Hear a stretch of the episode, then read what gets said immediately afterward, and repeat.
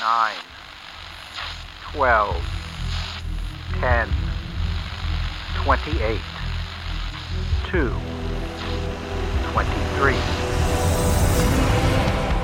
This is Deep State Radio, coming to you direct from our super secret studio in the third sub basement of the Ministry of Snark in Washington, D.C., and from other undisclosed locations across America and around the world. Hello, and welcome to another episode of Deep State Radio. I am David Rothkopf, your host, and I am here in New York City.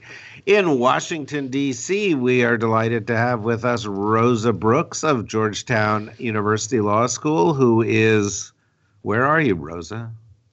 I'm in Georgetown University Law School or Law Center. Technically, we're a center, not a school. I don't know why. It's very interesting. Um, uh, well, perhaps we can explore that in more depth. We also have uh, Laura Rosenberger of the German Marshall Fund, who uh, has been with us before, and we're delighted to have her back. And we have with us Kori Schake, uh, who is a little bit uh, suffering from sunstroke, as far as I can tell, because it's so beautiful and spring-like. Tell you how glorious it has been to have two days of California weather in Britain. Yeah, and how are they taking it? Are they going loony? People are staggering around like they've just been released from underground captivity. Like we're all blinking like moles in the sunlight, um, and people are barbecuing in parks and stuff. It's wonderful. Um, well, that does sound kind of wonderful. Sorry to take you away from that, but I guess on the other hand, it's evening there, so the sun will set soon. Um, uh, you know, last week, of course, was met with a, a, a lot of uh, excitement in the United States from the by the publication of the Mueller report. Um, and in one of our, you know, national media bubbles, uh, the Mueller report was met as a great victory for the president. The other of the national media bubbles, it was met as immediate cause for his uh, impeachment. And uh, we discussed this at great length last week, and I don't want to discuss it that much right now unless somebody feels really compelled to. So, what I'd like to do is I'd like to talk to, about something that wasn't talked about as much last week, um, and that is essentially the counterintelligence side of the Mueller report. There's been a little talk in the news that there needs to be counterintelligence briefings associated with it. But one of the things that strikes me is, of course, the reason for the Mueller investigation in the first place was not politics. It was that a foreign adversary of the United States had taken upon itself to interfere in American elections. And the objective was to determine how that was being done and there was the presumption that the reason that that was being done was to help us prevent it in the future. So, Laura, this is what you've specialized in recently, although you've also covered the world prior to that. But but what, what how, how's that going? How, how's the side of this thing going? So um, I'm going to start with the in the spirit of, of trying to channel uh, Kori's tiara, which I, I cannot channel as she does, but trying to channel a little bit of optimism here. Um, let me start with with one side of that equation, which is better understanding what Russia has done, and by the way, is still doing to attack our democracy. And I would say that on that front, um, we certainly know much more now, um, more than two years after the 2016 election, than we did um, than we did two years ago. Um, we know uh, from Mueller's investigation and others that Russia used a a uh, sophisticated um, social media strategy. Um, parts of it, I should say, were sophisticated, and parts of it were more like spaghetti being thrown at the wall uh, but a lot of the spaghetti stuck. Um, to really try to manipulate American political conversation, debate, polarize us, create chaos, um, weaken us from within, uh, try to influence how people were engaging in the political process. There was a second effort that Mueller talked about, which was the hacking effort, which took two forms. One was the hacking of political campaigns and candidates, um, and then the weaponized release of those documents, including WikiLeaks, but also through other intermediaries, and then the hacking of state and local election infrastructure. And um, uh, we have no evidence that there was any actual um, changing of vote counts done, but we also do have evidence, including some new evidence from uh, Mueller's report um, about specific um, compromises of different parts of um, the election system um, that were that were made by by the Russians. The report also documents um, some of the other tactics that we know were used, which is the the use of, of, financial tools for corruption to buy people off, to be able to influence our politics through um, non transparent means um, using a range of financial tools. Um, so you know we we now know a good bit more than we did, and and that's in part thanks to Mueller. Um, I would note that what Mueller found was consistent and builds on other investigations that were conducted by the intelligence community, that were conducted um, by the Senate Select Committee on Intelligence on a bipartisan basis. Um, and the last thing I'd note on the what we know piece is that um, Mueller's report, um, while it is useful in understanding details on some of the tactics and tools that were used. It is not, it is clear that it is not a comprehensive accounting of everything that Russia did. And I think some of us were hoping it would be that. Um, it's pretty clear that Mueller saw his mandate just from a law enforcement perspective and was looking at the aspects of the interference that could be charged as crimes or that potentially involved uh, conspiracy, um, and did not get at the broader, um, some of the broader picture of what Russia was doing. Um, on the so that's the optimistic side. We know more. The, the less optimistic side is that we've done very little to actually address this set of challenges. Um, and we can talk maybe in more detail about what some of the specific things that we should do entail. But the reality is that um, while there has been a patchwork of efforts that have been undertaken by different parts of government, by the private sector, this is what we call a whole of society problem that requires all players to really come to the table um, with on a bipartisan basis. Um, and this is potentially why I'm most pessimistic, is because frankly, um, I believe that our partisanship um, is getting in the way of actually protecting our national security. Um, and it's very hard for me right now to see how, unless Democrats and Republicans can come together to address this very clear national security threat to our country, how we're going to be any better prepared uh, for 2020. Um, okay, well let me let me let me turn first to Kori and then to Rosa and get your reactions to this. And of course, first question, Kori, is how do you think uh, Laura looks in that um, tiara of optimism? you know, the tiara of optimism becomes everyone. Uh, and I have to say, so I have not read the second volume of the Mueller report. I only read the first one, the the one on Russian uh, election interference, and I read it the exact same way Laura does. I didn't learn anything. Well, I learned one thing that I didn't already know, which was Jared Kushner's Russia reconciliation plan that he um, that he tried to take to the Russians with the president's support. Everything else we've known for a long time. And I take Laura's point that the um, that Mueller was conducting a legal investigation, not a counterintelligence investigation. But the counterintelligence investigation has also been done by the Ameri- American intelligence community. In fact, one of the things that we've known for a long time and that Mueller cites in the investigation is that the intelligence community functioned exactly as it should have. Namely, they saw what was happening.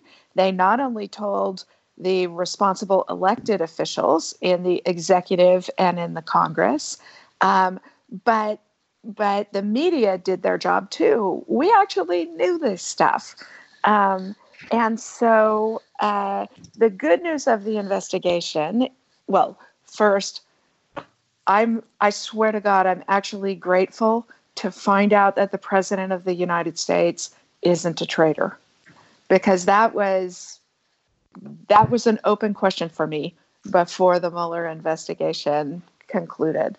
And it does not appear to me, based on the information in the Mueller investigation, or based on what we know from the um, from the counterintelligence investigations, that the president is actively working to harm our country in in an effort coordinated with a hostile government.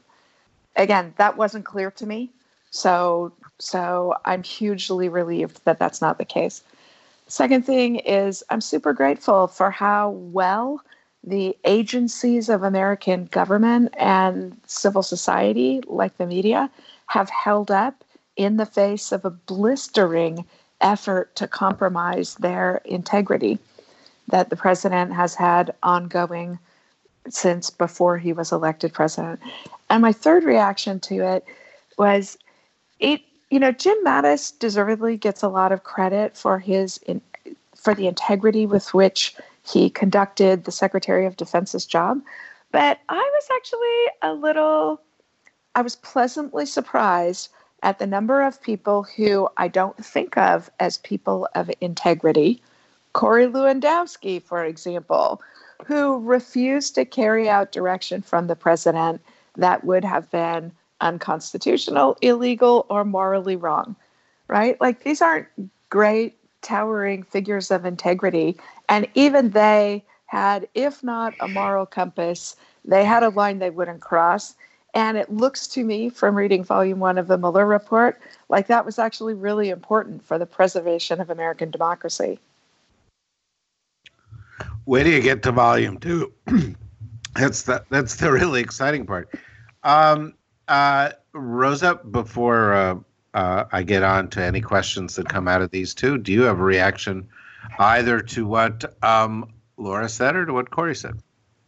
I do. I well, I guess I have I have two quick reactions. Um, well, three, I suppose. Um, one, just to agree with Kori that that uh, it's not only the not I, I guess it's not surprising that Mueller focused on the legal issues. That was his that was his assignment, and it doesn't bother me that much that it's not in, in and of itself a complete accounting of Russian shenanigans, um, because I, I don't think that that was his job. But as Kori said, the good news is we've got that from uh, the intelligence community assessments and and to some extent from the investigating that Congress has done. Um, and I would second what both Kori and and Laura said the media gets some uh, congratulations because in almost every instant they got it right. Uh, and indeed, some of what we know about Russia was first reported by by the media, not in any of these sub- subsequent governmental investigations. Um, the other two points um, coming out of Kori's comments, uh, I I think Kori's maybe being a little bit too nice to Donald Trump. Um, it's kind of a low bar if he's not actually a traitor. Um, and I would I would liken it. Uh, you know, Rudy Giuliani's been running around on TV saying it's not illegal to get information from the Russians, but I would liken it to the difference between somebody who orchestrates a theft and someone who knowingly receives stolen property and neglects to report it and is happy to use it for personal enrichment you know that that's the role of Donald Trump and Donald and the Trump campaign, as far as we can tell. It's not that they orchestrated. There, there was no quote unquote collusion, as Donald is so fond of pointing out.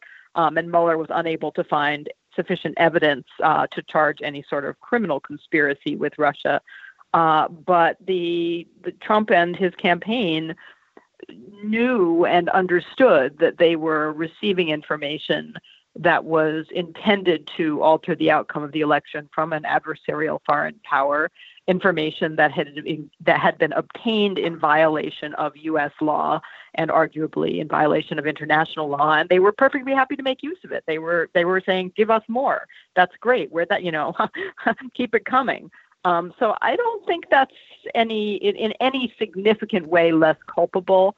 Um, and indeed I, I would I would I guess the third third point there is that um, you know to the minimal extent that people like Corey Lewandowski uh, declined to carry out some of Trump's crazier orders, there's no particular evidence that they were doing anything other than uh, trying to protect themselves against future investigations and criminal procedures. Um, but and I'm not sure which direction this cuts. I I feel like the jury is still out on on our own institutions. That in in some ways that there are there are things in here that you can look at and say, ah, it's all going to turn out okay. Our institutions are still robust. but there's still plenty of warning signs, like like the fact that you know, while I I, I absolutely understand the concerns of the uh, Democratic leaders in Congress about being perceived as on a political witch hunt, um, which is of course what Trump is claiming has been claiming from day one, pretty much regardless of what they actually do. Um, but I understand their concerns about moving forward with impeachment. Um, on the other hand, our Constitution gives us a very clear uh, uh, congressional responsibility in the case of presidential wrongdoing, and the impeachment process is the remedy. And if the Democrats in Congress say, eh, we're not going to bother because we don't think we're going to be able to get the votes because Republicans control the Senate. So, you know, we're just going to sit around and talk about this for the next couple of years. I'm not sure that would speak all that well of our of our political institutions or our legal framework. If we end up in a situation where, you know, we have a report from a prosecutor that contra Attorney General Barr's um, effort to spin it pretty clearly says there is sufficient basis here on which a prosecutor could charge the President of the United States with a crime. Um, and we all just kind of go, oh, yeah, well, yeah, nothing we can do about it because, you know, too bad. Uh, the Republicans control the Senate, so we're just going to hold a bunch of hearings and that's it. I don't think that makes us look so great, and it doesn't make me feel that good about the future of our institutions. Well, that's more than a, a, a, small difference, but I, I, you know, and I and I have to say, uh, although that's really not what I wanted to make the primary focus of this discussion, that I have to agree with you. Um, I don't take much comfort from the fact that the president did not technically violate, you know, laws with regard to treason. I think the the the Mueller report speaks for itself in terms of the president betraying the trust of the American voters, betraying the United States, accepting the help of a foreign adversary, um, celebrating the help of a foreign adversary, uh, later rewarding the help of a foreign adversary, um, but also obstructing investigations into the help of the foreign adversary, and most saliently for this discussion, um, obstructing efforts to actually ensure that it doesn't happen again. And to me, if you look at this not from a political basis, and you know, on the political basis, I am wholly as people who follow me on Twitter or follow me on this show. No, I am wholly in the basis in in the impeachment camp, where I think that is the remedy prescribed by the Constitution.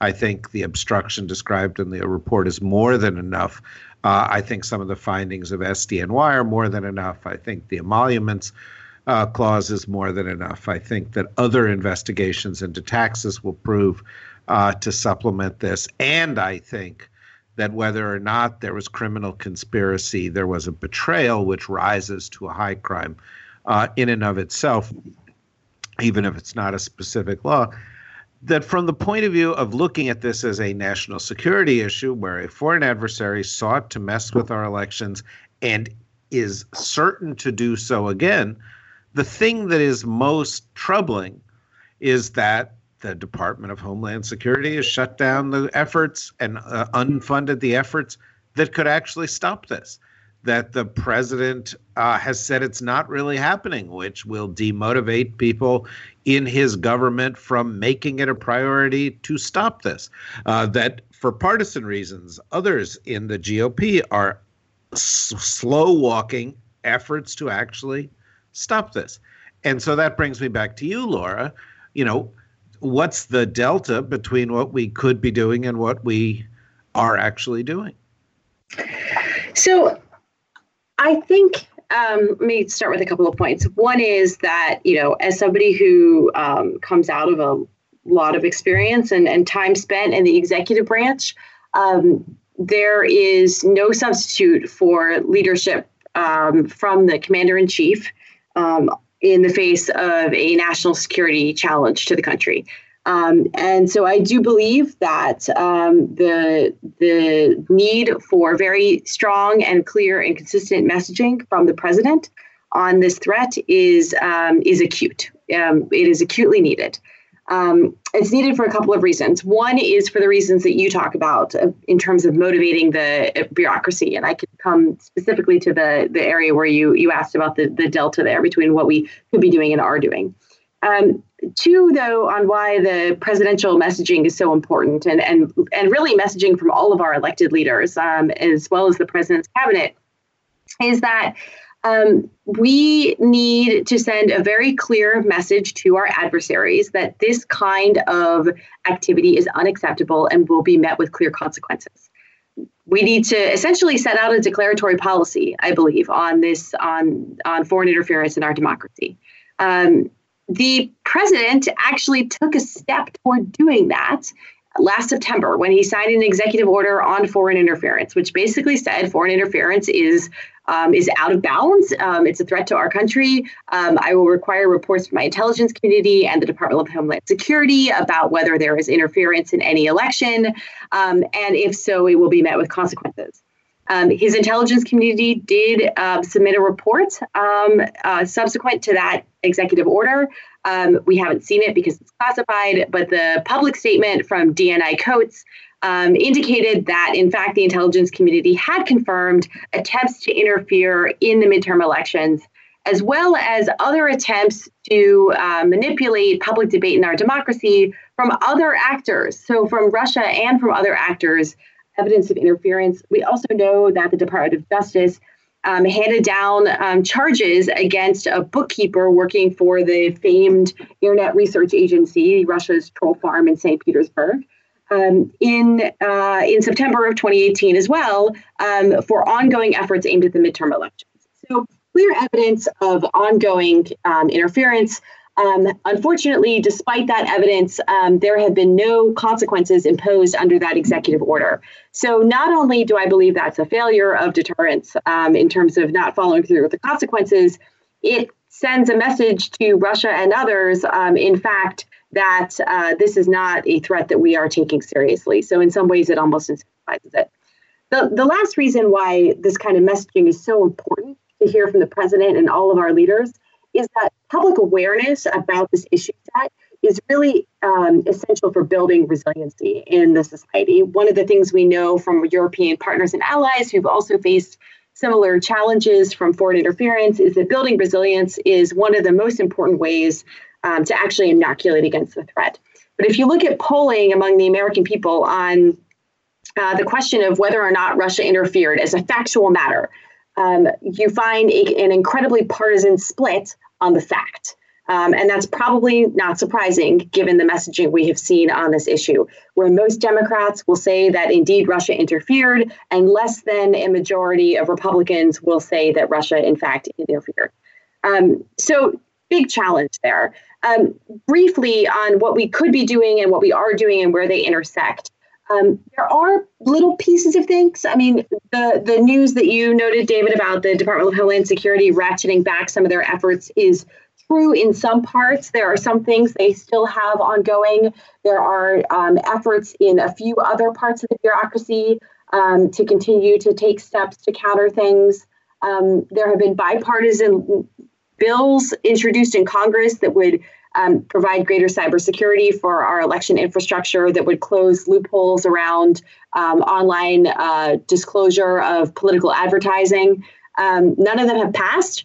Um, and then in Silicon Valley, we have what I would largely characterize as PR focused efforts to appear to be taking on the problem without actually dealing with the underlying challenges. The reality is that this challenge requires a robust whole of government interagency coordinated effort um, and that is not going to happen without clear leadership from the top but we also need a real bipartisan approach to this in congress um, I am deeply concerned by the partisan views that have come about on this issue. And the entire question of Russia interference has become defined as um, either attacking Trump or protecting Trump. Um, and I think that that basically leaves our country completely vulnerable to ongoing attack. Uh, yes, and and and and there's there's a lot of uh, expectation, I think, from experts in this field that uh, we should expect that kind of ongoing attack. Um, Kori, they're sensible people in the Republican Party. You're a sensible person in the Republican Party. Uh, this is a serious national security issue. What can we do to have a serious bipartisan national security consensus on this? Uh, well, one is ignore the president uh, and and take seriously what the intelligence community has been warning us about and uh, legislate that, uh, legislate to protect ourselves.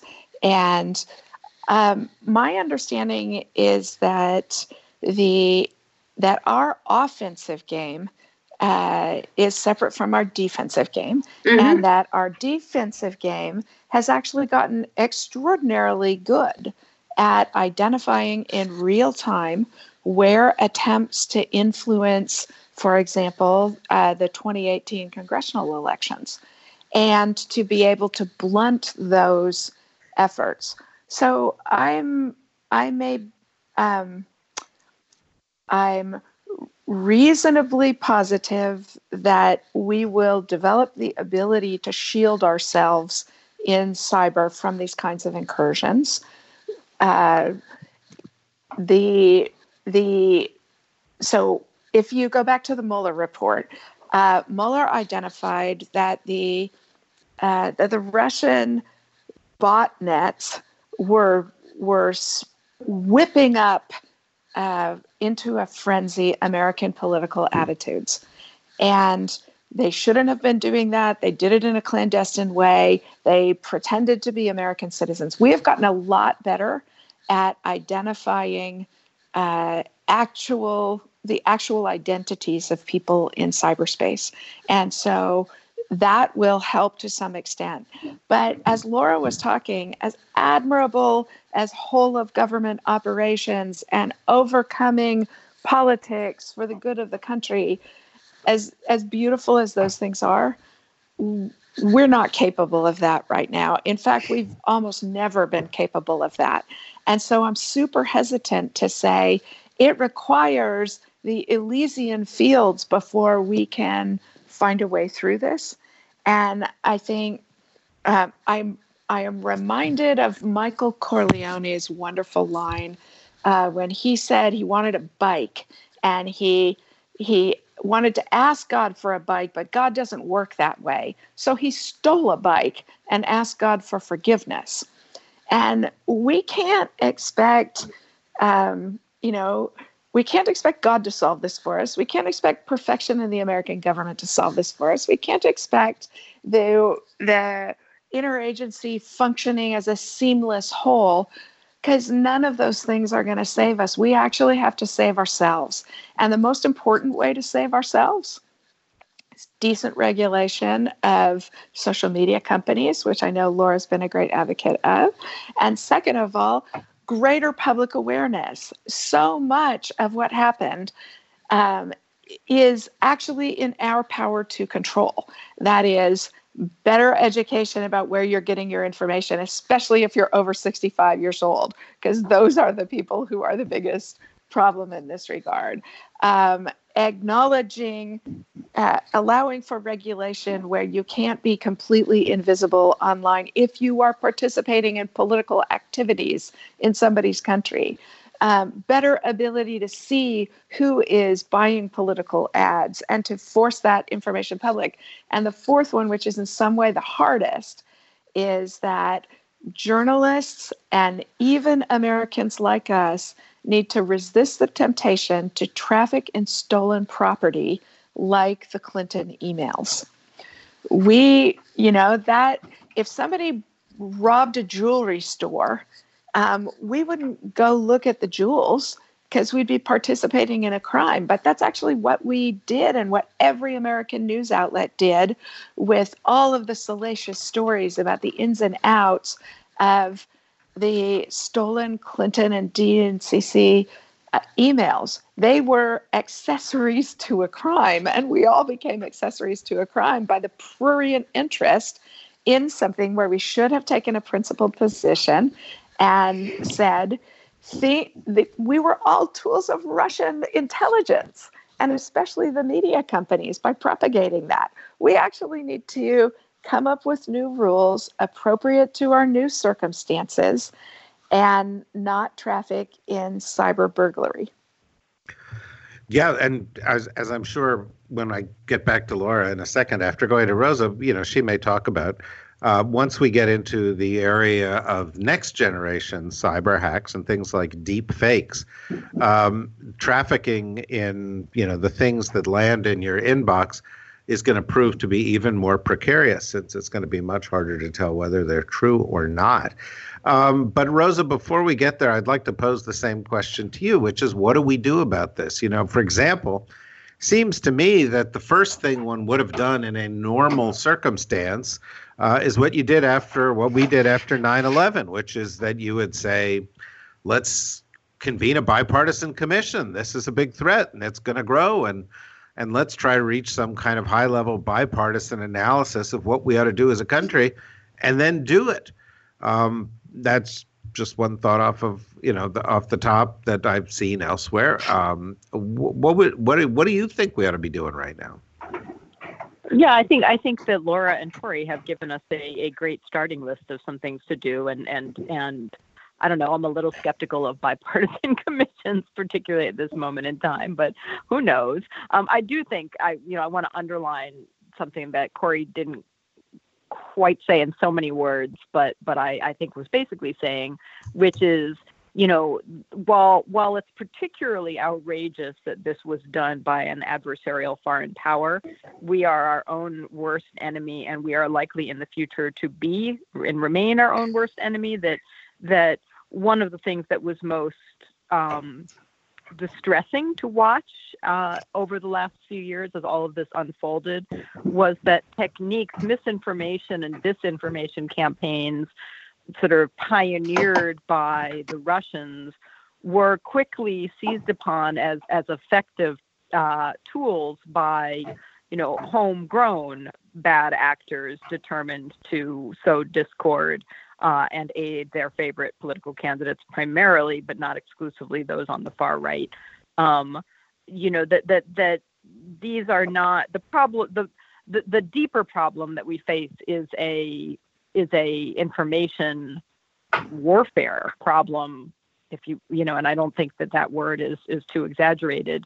Not a Russia problem you know, and and we internally are every bit as vulnerable.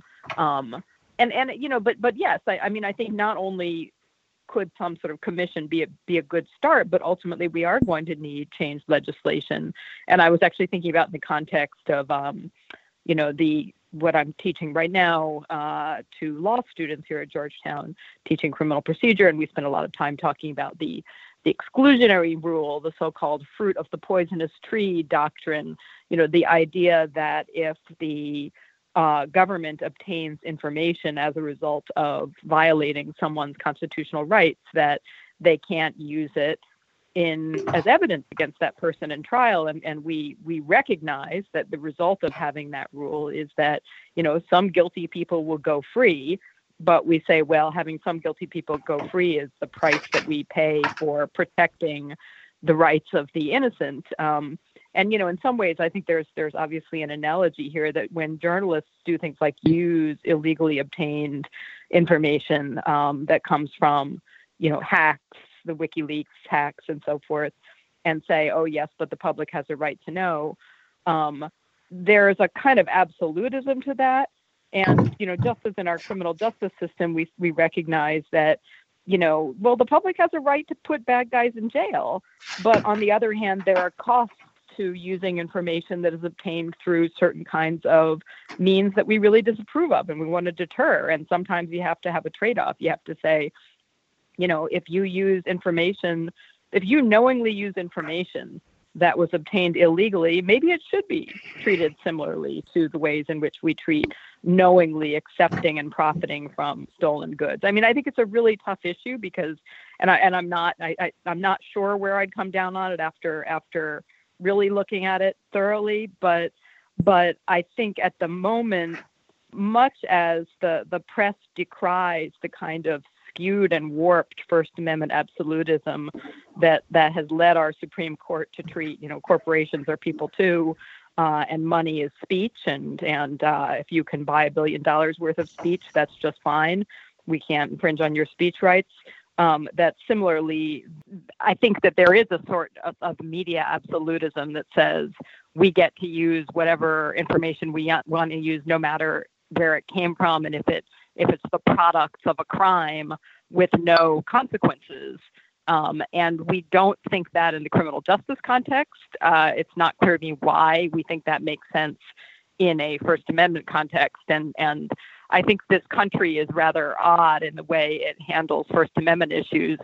That there's a, a different kind of First Amendment absolutism uh, you know, that got us to the Supreme Court saying that corporations are people too for First Amendment purposes, and that if you can spend a billion dollars to, you know, speak more loudly than everyone else a billion times over, that that's really identical and should be treated identically to one person spending one dollar to to get political speech out there. And neither form of First Amendment absolutism has served our democracy very well. Um, that's very helpful. I know you've got to go off to uh, teach a class or um, steal documents. I don't wherever you're going. I, wish, I do both. I try to do both in any given I, day. I wish I wish you well with that. We will continue on, but we wanted to wish you well. Um, uh, uh, Laura, uh, Kori mentioned the um, uh, the point about the role that the private sector plays in this in big media companies. And even because Kori is psychic underneath that tiara of optimism, even underneath, uh, uh, as, as, she was saying it, I noticed, I, I, I noticed on Twitter that Carole Cadwalladr, who is a, a British journalist who has been writing for The Guardian and about the hack and the other activities that led to the Brexit vote, gave a TED talk last week. Mm-hmm. Uh, and while she was giving the TED talk, in which she talked about the role of Facebook and these others and in in in these kind of things, uh, she she she then found out that Facebook immediately protested to TED and asked for a copy of her remarks and sought to you know essentially quash her. Um, it, Facebook's an amazing organization. Um, every single time they're given the opportunity to do the right thing, they do the wrong thing. Um, and you know, yes, their reflexes are unerringly bad for democracy. And and and th- there are other big tech companies in that space, and this is a problem, of course, because they actually understand where things are going, and most of the people in government don't. So how how do we deal with that? Yeah, Carole Cadwalladr, by the way, who has done amazing, amazing work, um, and and anybody who cares about the impact of social media on our society and democracy should be following her work if they are not. She's done a great service for all of us. Um, so let me. I'm going to come back to the social media thing in one in one second because I want to pick up on a couple of things that that, that Kori and Rosa both raised, if that's all right. The first is um, so I'm not sure if this is putting me in, in a more optimistic or less optimistic space than, than Kori, um, which which it's harder to be more optimistic um, than her in most instances. But I, I, I'm not willing to give up on the bipartisan thing here, and and the reason I'm not willing to give up on it is because I'm not sure there's another way for us to get through this.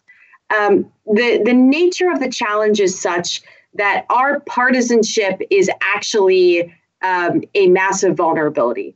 The, the Russians are trying to actually polarize us further. Rose is absolutely right. We do a lot of this to ourselves, um, and we're doing a lot of the Russians' work for them. Um, but but to the degree that we know that an adversary is trying to make us more polarized as a country, that should tell us something. Um, and that should tell us that they believe that makes us weaker. And so for me, this is about this is actually like a strategic imperative. Um, and I recognize that it's hard, and I totally feel that in my bones, um, which is why I end up pessimistic on most days. But I'm not willing to give up hope, um, however misplaced hope may be on that front. Um, Can I interject here? Yeah, that yeah. You're right you're absolutely right. And I don't mean to give my fellow Republicans a pass on this. Um, Mitch McConnell, in particular, has been disgraceful ever since the original revelations.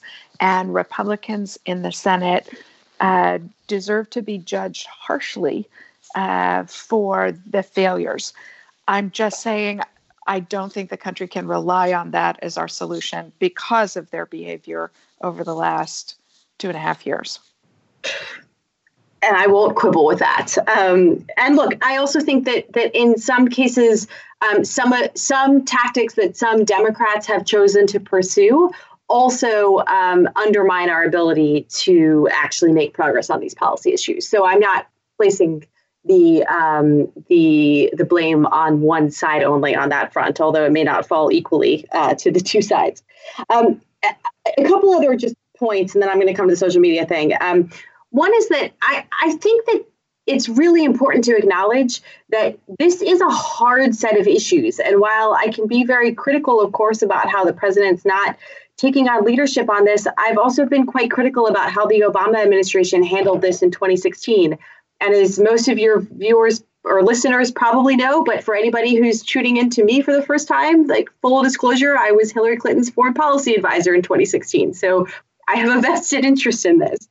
Um, Wait a minute. You, I've read on the internet that that means you are responsible for this whole idea. That's right. It's all me. It's all me. I, we, we cooked it all up. We cooked it all up. Um, so, you know, the Obama administration um, knew parts of this, not all of this, parts of this. Even if you go back and look at the intelligence community assessment from January of 2017, um, it's amazing how much more we know now um, than we knew then. Um, and so I do think that um, the whole picture wasn't clear, but it was clear that some of this activity was ongoing. And I don't, I don't believe that the Obama administration did enough. Um, I don't believe that um, that leaders in Congress did enough. Mitch McConnell, it's well known um, and much discussed at this point, objected to a bipartisan statement from Congress um, about Russia's interference in 2016. So, I, you know, this isn't just a Trump administration challenge. Um, the Obama administration faced challenges in dealing with this as well. Um, I think, again, some of those are that these are sort of asymmetric attacks that seek to exploit us um, in, in areas where we're vulnerable or areas where we're uncomfortable with responding. And, you know, Rosa was talking about some of the thorny speech questions that come into play here. Um, and I think it is really um, challenging when we think about how do we regulate social media. And as Kori noted, I have been um, doing a lot of work on this front. Um, but I think it's one of the things that worries me is, in fact, many, you know, while the US has kind of been absent from the global conversation on this issue, some of our allies and partners, um, uh, including including our you know our close ally in in London, uh, the UK, are proposing regulations that would seriously impinge, in my view, on free speech by targeting content um, as the as the key vector um, to go after this kind of activity online.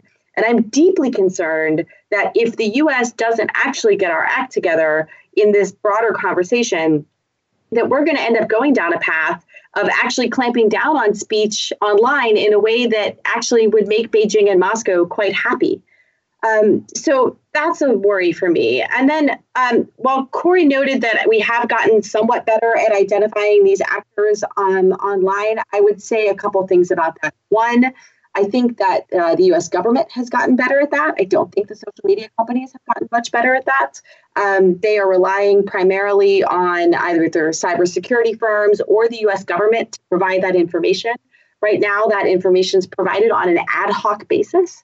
Um, and what we really need are mechanisms on a formalized basis akin to what we have in the cybersecurity realm, the counterterrorism realm, the financial integrity realm, um, for sustained sharing of information about the underlying networks and operators that are engaging so that we can systematically take them down.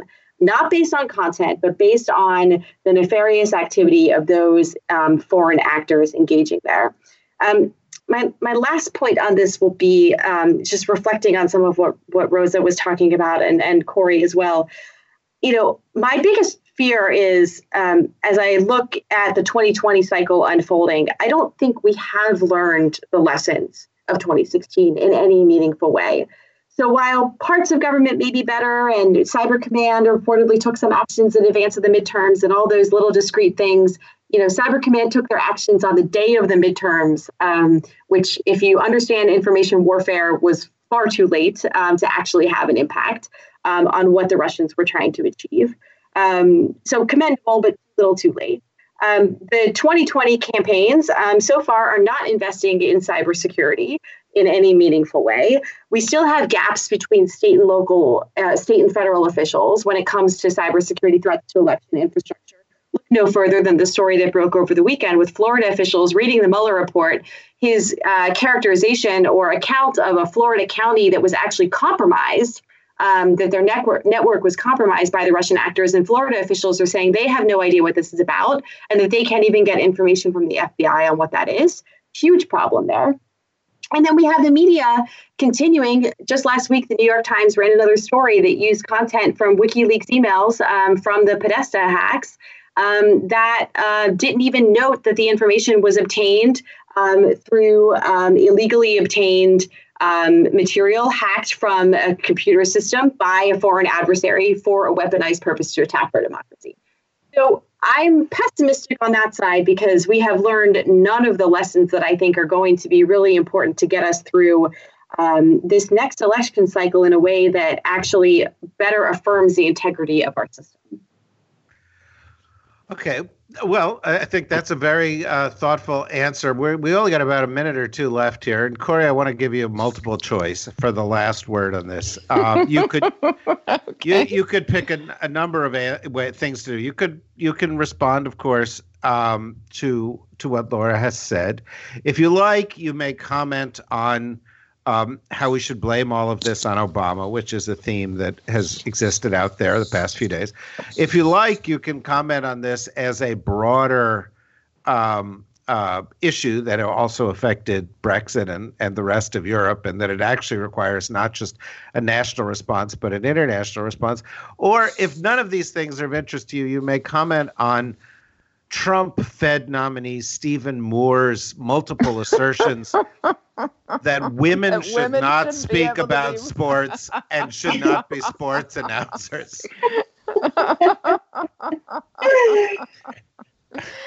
you know, the so I I saw on Twitter that he didn't just say that or write that once, he did it a bunch of times. So it's clearly a bedrock view.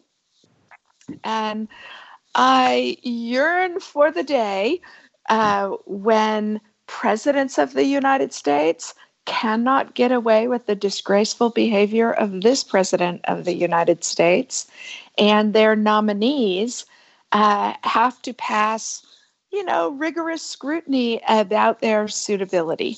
Um, and the good news, again, I am all about I I see the point that Rosa made that it's an extraordinarily low bar that I'm relieved the president of the United States isn't a traitor. But again, that was that needed to be proven. That was not an obvious fact. So um, it also needs to. So I'm celebrating that the minimum is at least the minimum, and I see that Herman Cain has at least withdrawn. And I suspect that Stephen Moore will be forced to withdraw.